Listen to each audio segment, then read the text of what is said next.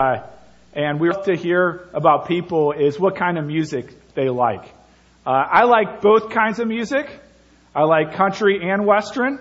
And one of my favorite country songs, or one song that I really like, it's kind of a tearjerker, was famous in 1999, and it's called The Chain of Love by Clay Walker. Any of you heard of this song, Chain of Love? All right, we only have one sanctified person, 2, 3. All right, good.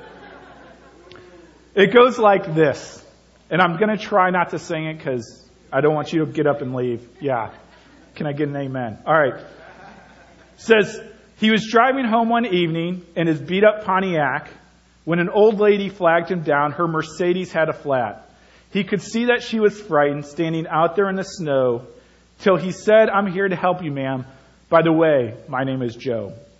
She said, I'm from St. Louis, and I'm only passing through. I must have seen 100 cars go by. This is awful nice of you. When he changed the tire and closed her trunk and was about to drive away, she said, how much do I owe you? Here's what he had to say. You don't owe me a thing. I've been there too. Someone once helped me out just the way I'm helping you. If you really want to pay me back, here's what you do. Don't let this chain of love end with you. Well, a few miles down the road, the lady saw a small cafe. She went in to grab a bite to eat and then be on her way. But she couldn't help but notice how the waitress smiled so sweet and how she must have been 8 months along and dead on her feet. And though she didn't know her story, and she probably never will, when the waitress went to get her change from $100 bill, the lady slipped right out the door and on a napkin left a note. There were tears in the waitress' eyes as she read what she wrote. It read this, you don't owe me a thing. I've been there too. Someone once helped me out just the way I'm helping you. If you really want to pay me back, here's what you do. Don't let the chain of love end with you. I read that story because it's very similar to Abram's story that we will see. You see, this woman received grace and love from a stranger. And because of that, her heart was transformed and she showed grace and love to another stranger, to the waitress. Abram has seen and experienced the grace and love of God. And it transforms his heart to show grace and love to others. That's what we're going to look at today. You may remember the story of Abram so far. We'll briefly walk through it again. Abram started out right here in Ur. And he was a part of a pagan family that worshipped idols. Not the true living God, but dead idols. And God, through his grace and love, called out to Abram and said, come.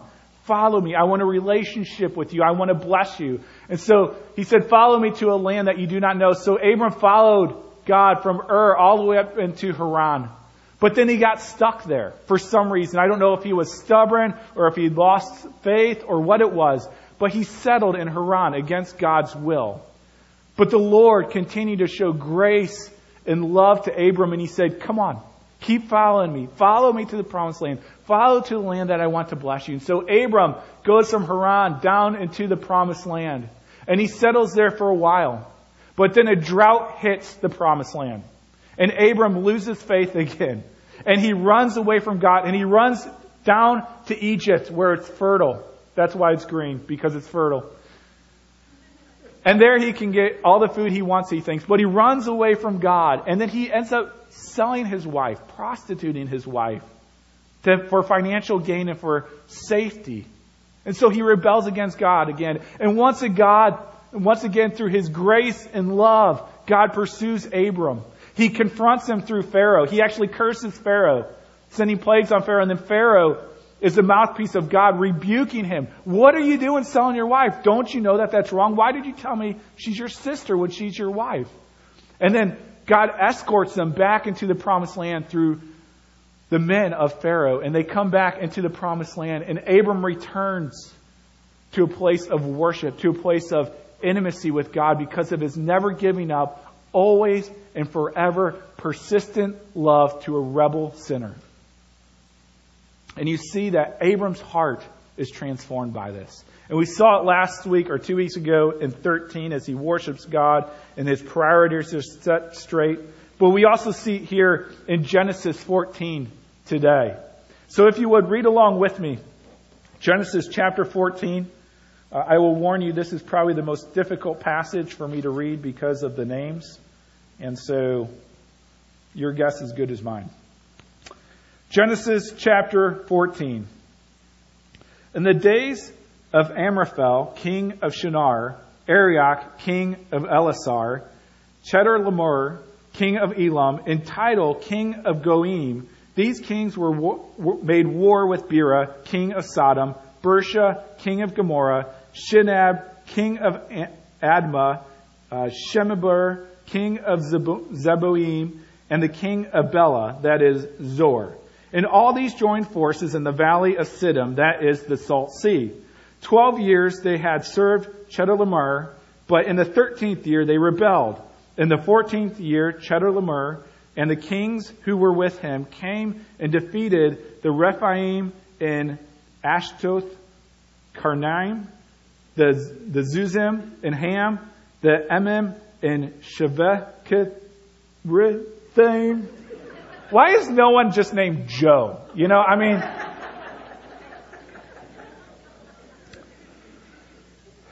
and the Horites in the hill country of Seir, as far as El-Paran, on the border of the wilderness. Then they turned back and came to En Mishpat, that is Kadesh, and defeated all the country of the Amalekites, and also the Amorites who were dwelling in Hazan Tamar. All right, so you guys have that all figured out, right? You understand what that means? No. We'll go through it. Don't worry. I'll simplify.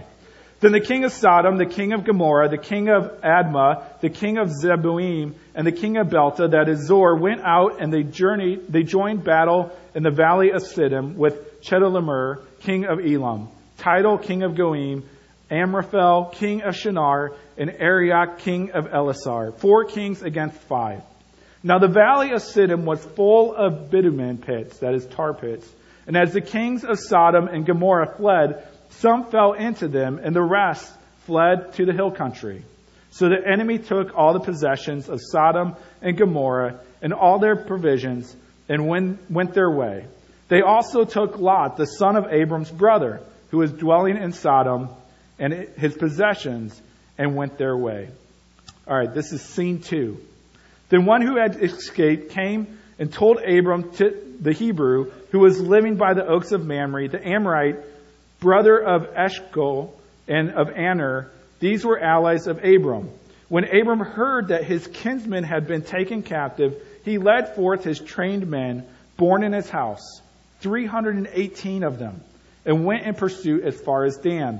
And he divided his forces against them by night, he and his servants, and defeated them and pursued them to Hobah, north of Damascus. Then he brought back all the possessions, and also brought back his kinsman Lot with his possessions, and the woman and the people. Scene 3. After his return from the defeat of Chedorlaomer and the king who were with him, the king of Sodom went out to meet him at the valley of Sheva, that is, the king's valley. And Melchizedek, king of Salem, brought out bread and wine. He was a priest of God Most High, and he blessed him and said, "Blessed be Abram by God Most High, possessor of heaven and earth. And blessed be God Most High, who has delivered your enemies into your hands." And Abram gave him 1/10 of everything. And the king of Sodom said to Abram, "Give me the persons, but take the goods for yourself." But Abram said to the king of Sodom, "I have lifted my hand to the Lord, God Most High, possessor of heaven and earth, that I would not take a thread or a sandal strap or anything that is yours, lest you should say, 'I have made Abram rich.' I will take nothing but what the young men have eaten, and the share of the men who went with me. Let Aner, Eshcol, and Mamre take their share." Let's pray. God, this is your holy, inspired word. And the message of it is so much better than anything we could possibly imagine or fathom, God. Your grace saturates the scriptures, Lord. God, pray that we would see that this day, and that we would be transformed by your grace. We pray this in Christ's name. Amen. Today, through this story, we will see how Abram is transformed by the grace of God, How the grace of God has completely changed the way that he looks at the world. And we're going to look in that in a few different ways. Let's start by looking how Abram's heart is transformed by the grace of God to pursue the rebellious. You may remember in Genesis 13, which we studied 2 weeks ago, Abram and Lot got together. And Lot was Abram's nephew. And God had blessed them so richly after they had so many men and so many herds that they couldn't dwell together in the same land. And so Abram said, hey, I will give you your pick of the promised land. Do you want to go to the right or to the left? And I think we actually have it up here. And so Abram and Lot were right here. And Abram said, do you want to go right or do you want to go left? And Lot said, no, I want to go this way into the Jordan Valley. I want to go outside of the promised land. I want to go against where God wants me to go because I see riches there. I see worldly riches. The people have it so good. That's where I want to go. And so he rebelled against God. And he ran into this foreign land to receive riches. Okay? While he is there, war breaks out. And this is where I'll kind of walk you through that whole confusing verse, 12 verses. In the north here, up above here, there are kings from Mesopotamia, from the north. There are four kings, and they actually had dominion over this area east of the Jordan. All right, they had it for 12 years, which means probably that they paid taxes to the kings. The kings protected them. They promised not to invade them. Well, after 12 years, they rebelled. They probably stopped paying taxes or something of that sort. And so the 13th year, they were free. But the 14th year, the kings from the north decided to come down and reestablish their authority. And so they came from up above here, and they came down and they fought here and won. They fought here and won. They fought here and won. They fought here and won. They even came down here to fight, and they won. Now, they had this amazing victory going, right? They were undefeated. And so as they were heading back, they were coming back through here, also winning wars. And as they came back here to the Valley of Siddim, which is the Salt Sea, there was a epic battle. And on the one side is the kings from the north, the four kings from the north. And on the other side are five local kings. And this is kind of what this indicates here. They're all from right in this area. And among them are Sodom and Gomorrah. And so they have this epic battle. And the four kings defeat the five local kings. And the five local kings flee. They fall into tar pits. They run into the hills, whatever it might be, okay? And as the kings flee this way, someone escapes and comes and tells Abram that Lot has been captured. See, when they defeated the kings, it left their cities open to be plundered. And so they went into Sodom, and they plundered it. And they took Lot and his people and his riches. And they started to head home. And Abram started to pursue. Now let's think about this for a little bit, because if I'm Abram and my knucklehead nephew says, I'm not staying in the promised land, man. I know better than God. I'm running to this foreign land to receive the riches of the world. And someone comes to you and said, Lot and his possessions have been captured. How would you respond? You know, I'd be tempted to respond, you know what, Lot is getting what he deserves, right? He never should have run away from God. He should have stayed in the promised land. He was chasing after worldly riches. Now he's getting what's coming to him, right? That's maybe how we would respond. But see how Abram responds. Look at verse 14. It says, when Abram heard that his kinsmen had been taken captive, he led forth his trained men born in his house, 318 of them, and went in pursuit as far as Dan. Now, a couple things. First off, he has 318 trained men. That's just the trained men. God has tremendously blessed Abram. He's never had a child, and yet he has all these people working for him. 318 of them are men trained for war. But the second thing is he goes after this military force that is undefeated. As far as we know, Abram has never been to war in his life, right? So this is like the undefeated Packers against the Colts or something like that, or the Bad News Bears, right? They're like, we're going to go, we're going to take him on, we're going to get Lot, and we're going to bring him back, all right? And so they pursue them. Verse 15, it says, and he divided his forces against them by night, he and his servants, and defeated them and pursued them to Hobah, north of Damascus. Then he brought back all the possessions and also brought back his kinsman Lot with his possessions and the women and the people. And so here you have this amazing victory. But as we read this story, the question should come to mind, why in the world would Abram do this? Why would he rally all his troops? Why would he leave the comforts of his own home? Why would he jeopardize his own riches, even spend his own riches, to go after his knucklehead nephew, Lot? Why would he do it? And I think the answer is found in Genesis chapter 12. If you remember, Abram was that knucklehead. Abram was that rebellious one who ran to Egypt, who ran away from God. And how did God respond? God did not say, you know what, you deserve what you get. So long. See you later. No, God pursued him as a rebellious sinner and brought him back to himself. He showed grace and love to Abram while he was rebelling against him in Egypt. And because of that experience, Abram, transformed by the grace of God, said, I will go and pursue this knucklehead, rebellious nephew Lot because God pursued me.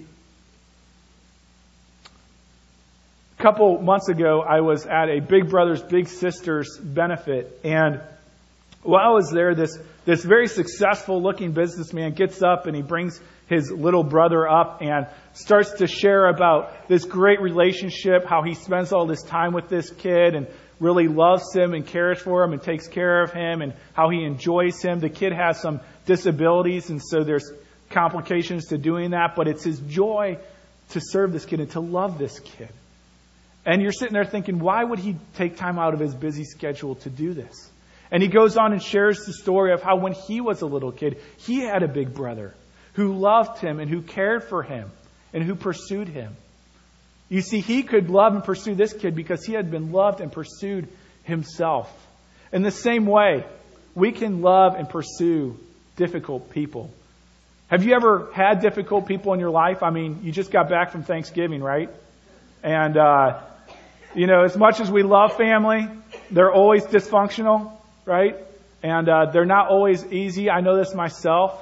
I struggle to love people in my family well. I struggle to love people that I think are very, very difficult. And so the question is, how could we possibly love difficult people? Well, it's seen here in Abram. The only way we can love difficult people and pursue difficult people is knowing that God has pursued difficult me, that He has never given up on me, that He has pursued me in the midst of my rebellion, loving me and bringing me back to Himself. And so you see, Abram is transformed by God's grace and God's love to pursue the rebellious because God had pursued rebellious Abram. We also see his heart is transformed. Not only does he pursue the rebellious, he also rejects the wicked. In verse 17, we read about how the king of Sodom and the king of Salem come out to meet him in the King's Valley. That is an area just to the west of Jerusalem. And so it's right in this area in here. And so these kings come out to meet him. The king of Sodom came out of the tar pits, or he came out of the hills, wherever he fled to when he was defeated by those kings from the north. And he comes out and he says this to Abram. Look in verse 21 with me. It says, and the king of Sodom said to Abram, give me the persons, but take the goods for yourself. Now, the plunder belonged to Abram. The king of Sodom lost it, you know, and Abram won it. And so it all belonged to Abram, but he's trying to strike a deal. Hey, you get the money, you give me the people, and we'll all go on our merry way. Verse 22. But Abram said to the king of Sodom, I have lifted my hand to the Lord, God Most High, possessor of heaven and earth, that I would not take a thread or a sandal strap or anything that is yours, lest you should say, I have made Abram rich. Now, why did Abram take a vow before God that he would not take anything from Sodom? You know, his nephew Lot had no problem doing that. He actually lived in Sodom. But Abram said, I will not do it. Why is that? Because Sodom was built on wickedness. Sodom was built on the riches of wickedness. And Abram said, I want no part in that. God has promised to bless me tremendously, But I'm not going to take matters into my own hands to secure that. I'm not going to do it in a way opposed to the ways of God. I'm going to trust that I will do it in the ways of God. You see, Abram was not willing to trade the riches of the wicked for the glory of God. He wasn't willing to trade the riches of the wicked for the glory of God. He said, you can keep your money because I don't want to be blessed that way. I want to be blessed the way that God has chosen to bless me. He wouldn't compromise with this wicked king. He wanted to get God's blessing God's way. There's a story of a man named Truett Cathy. Many of you may know who this is. He's the founder of the best chicken restaurant in the world named Chick-fil-A. Who here has eaten Chick-fil-A? Wow, that's pretty good. It's a southern chain. You get an awesome chicken sandwich, and then you get these great waffle fries and sweet tea, and it's a fantastic meal. But he founded this company named Chick-fil-A, and he made a commitment, like Abram, to obey God above all else, to obey God even above rationale. You see, the most unique thing about Chick-fil-A is that it's actually closed on Sundays. And the reason that it's closed on Sundays is because the fourth commandment says very explicitly, it says this, 6 days you shall labor and do all your work, but the seventh day is a Sabbath to the Lord your God. On it you shall not do any work, you or your son or your daughters or your male servants or your female servants or your livestock or the sojourners who is within your gates. And so it says, you shall not work, you shall rest, you shall worship the Lord. Not to mention all of the people that work for you shouldn't work on the Sabbath day either. Now, he took this very literally. He took it at the price of risking a failed business. He took this at the price of being criticized by people and saying, that is unwise. He even took it at the price of being criticized by Christians by saying, you're legalistic for following God's word. But he made the commitment that I want to do it God's way. No other way. God's way is the way that I'm going to find God's blessing. I will not pursue sin. I will pursue God and trust Him. He actually says this. He says, our decision to close on Sundays was our way of honoring God and directing our attention to things more important than our business. If it took 7 days to make a living with a restaurant, then we need to be in some other line of work. Through the years, I have never wavered from this position. This is an awesome step of faith. To believe that God will actually provide for you when you follow His will, when you follow His commands. This is what Abram did. This is what Truett did. This is what God calls us to do, to desire and to honor and glorify God above all else. So how would this affect us? How would this affect maybe the way that we would reject certain business practices that are unethical but very profitable? Maybe we would look and see where our finances go when we're investing, make sure that those are not going to any unethical means. Or maybe it would even mean making our business close for a day of the week to follow God and to put Him above all else. You see, this was what Abram wanted. This is what it meant to reject the wicked, is that he was going to get God's blessing, not through the world's ways, but through God's ways. And that's what He calls us to do. But it only happens if you live a life transformed by the love and grace of God. Finally, we see Abram's heart is so transformed by God's grace that he worships the Lord. Look at verse 18 with me. We have another king, not just the king of Sodom, but a king of Salem. It says, and Melchizedek, king of Salem, brought out bread and wine. He was priest of God Most High. All right, let's pause there for a minute because this is no average king. All right, Melchizedek. That's an understatement. See, he only gets 3 verses here. Really, in the whole Bible, he only gets 3 verses as a person, but his legacy lives on throughout the Scripture. You see, first off, you see here, and king of Salem means king of peace. Salem was probably an abbreviation for Jerusalem, so this was the king of Jerusalem. All right, the king of peace. Melchizedek means he's a king of righteousness. Furthermore, he was not only a king, but he was a priest before the priesthood was ever established in the Bible. And so he's kind of this mystical, magical figure in the Old Testament. And we'll see later how he has influence over the rest of Scriptures. But this is no ordinary king. He is a king priest of Jerusalem who is the king of peace in righteousness. And then he brings out bread and wine to Abram. Verse 19. And he blessed him and said, Blessed be Abram by God Most High, possessor of heaven and earth. And blessed be God Most High, who has delivered your enemies into your hands. Now, Melchizedek prayed for God's blessing on Abram because of his courageous victory.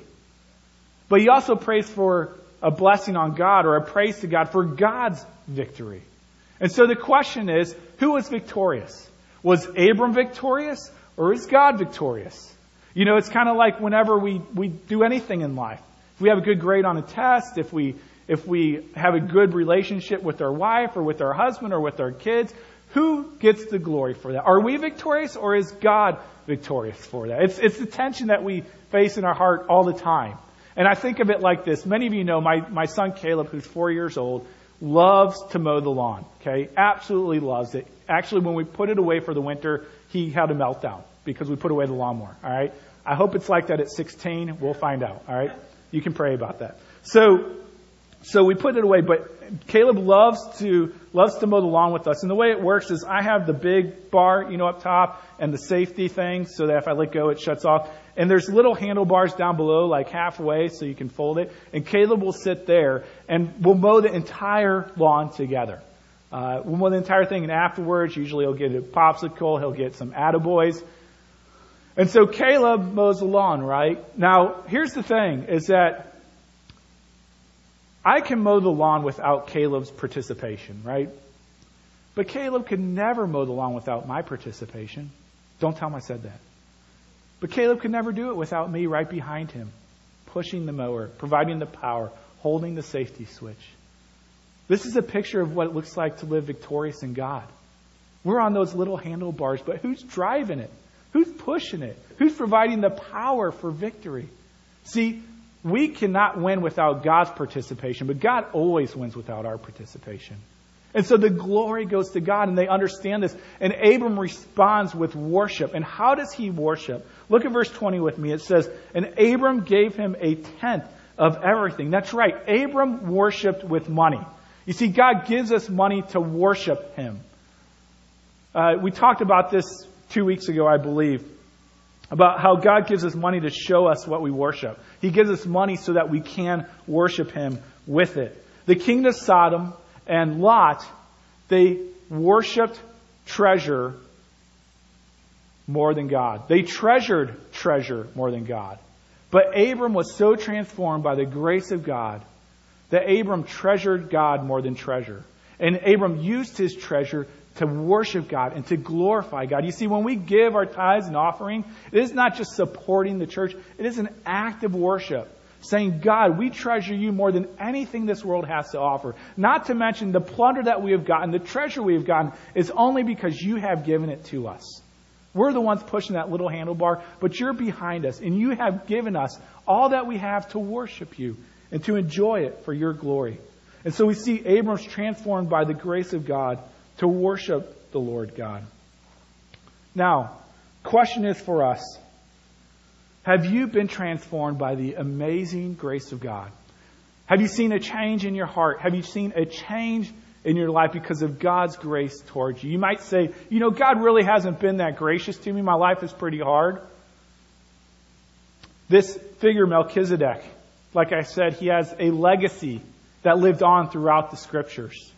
You know, he's only given 3 verses here, but he is giving a lot more credit later on in scripture. 2,000 years after Genesis 14 is written, a psalm is written by King David. And King David is prophesying about the king that is to come, the Messiah that is to come, the Savior that is to come. And he says this in Psalm 110, verse 4. He says, The Lord has sworn and will not change his mind. You, speaking about the future Messiah, the future Christ, you are a priest forever after the order of Melchizedek. Strange, just kind of out of nowhere. You will be a priest after the order of Melchizedek. 2,000 years after he appears in Genesis 14. And then 2,000 years later, the Melchizedekian priest comes. Jesus Christ. That's what we celebrate at Christmas. That Christ has come. He is the fulfillment of the scripture. And it's talked about at great length in Hebrews. And so I'll just pull out some parts, but really, if you want a fun study, just Google Melchizedek, see where it is in the Bible, and read those passages. He's a fascinating, mysterious figure in the Bible. But you see here, it says in Hebrews 5, verse 5, it says, "So also Christ did not exalt himself to be made a high priest, but was appointed by him who said to him, 'You are my son today. I have begotten you.'" So God appoints him and says, "As he says, also in another place, 'You are a priest forever after the order of Melchizedek.'" So what does it mean that Jesus is a priest in the order of Melchizedek? Hebrews 7:1 tells us a little more. It says, "For this Melchizedek, king of Salem," this is the story we just read, "priest of the Most High God, met Abram returning from the slaughter of the kings and blessed him. And him, Abram appointed a tenth part of everything. He is first, by translation of his name, King of Righteousness. And then he is also King of Salem," that is, King of Peace. And so Jesus is the fulfillment of the Melchizedekian order of priest. And in a few ways. First off, he's the fulfillment of a righteous king. He's the fulfillment of a king of peace. He's called the Prince of Peace. But there's also something else very, very interesting in here. Throughout Israel, throughout the Old Testament, it was not allowed for a man to be both priest and king. He either needed to be one or the other. As a matter of fact, some try to do it, and it always ends poorly. One man becomes leprous. The other man, it leads to the downfall of his kingdom. But there are two men throughout the entire Scripture where the fact that he is both king and priest of Jerusalem is celebrated. Do you know who those two figures are? Melchizedek and Jesus. They are the righteous, the peace-giving king-priest that God has intended for us. See, Melchizedek is a type of Christ. He shows us the Christ that is to come. The author of Hebrews goes on and talks about how the Levitical priesthood that he instituted is insufficient because they have to offer sacrifices for themselves, and they have to offer sacrifices time and time and time again for our sin. And so he goes on and talks about how Jesus is the great high priest. Hebrews 7:11 says, "Now if perfection had been attained through the Levitical priesthood, for under the people received the law, what further need would there have been for another priest to arise after the order of Melchizedek?" Verse 26, "For it was indeed fitting that we should have such a high priest, Jesus, holy, innocent, unstained, separated from sinners, and exalted above the heavens. He has no need, like those high priests, to offer sacrifices daily, first for his own sins, and then for those of the people, since he did it once for all." And then here is the kicker. How did Jesus offer a sacrifice once and for all of our sin? When he offered up himself. You see, this is the amazing thing about Jesus. Jesus was not only the perfect priest, he was not only the perfect king, he was also the perfect prophet, but finally, Jesus was also the perfect sacrifice. For the first time in the history of the people of God, the priest came to sacrifice at the altar with nothing in his hand, no animals. And it's because Jesus, our great high priest, was the sacrifice on the altar of the cross where he died for your sins and for mine, once and for all, forever. That is God's grace towards us, God's love towards us, and it should transform our hearts. Let me end with this. I started with a song, I'll end with a song. "Before the throne of God above, I have a strong and perfect plea, a great high priest whose name is love, whoever lives and pleads for me. My name is graven on his hands. My name is written in his heart. I know that while in heaven he stands, no tongue can bid me thence depart." Let's pray. God, thank you for sending a greater Melchizedek. Thank you for sending Jesus, the righteous king, the king of peace, the prince of peace, who would come and give your ultimate display of love, greater than you gave to Abram, for us, God. Lord, I pray that we would follow you not out of begrudging submission, but as those who have been transformed by the grace and love of our Heavenly Father through Jesus Christ. We pray this in your name. Amen.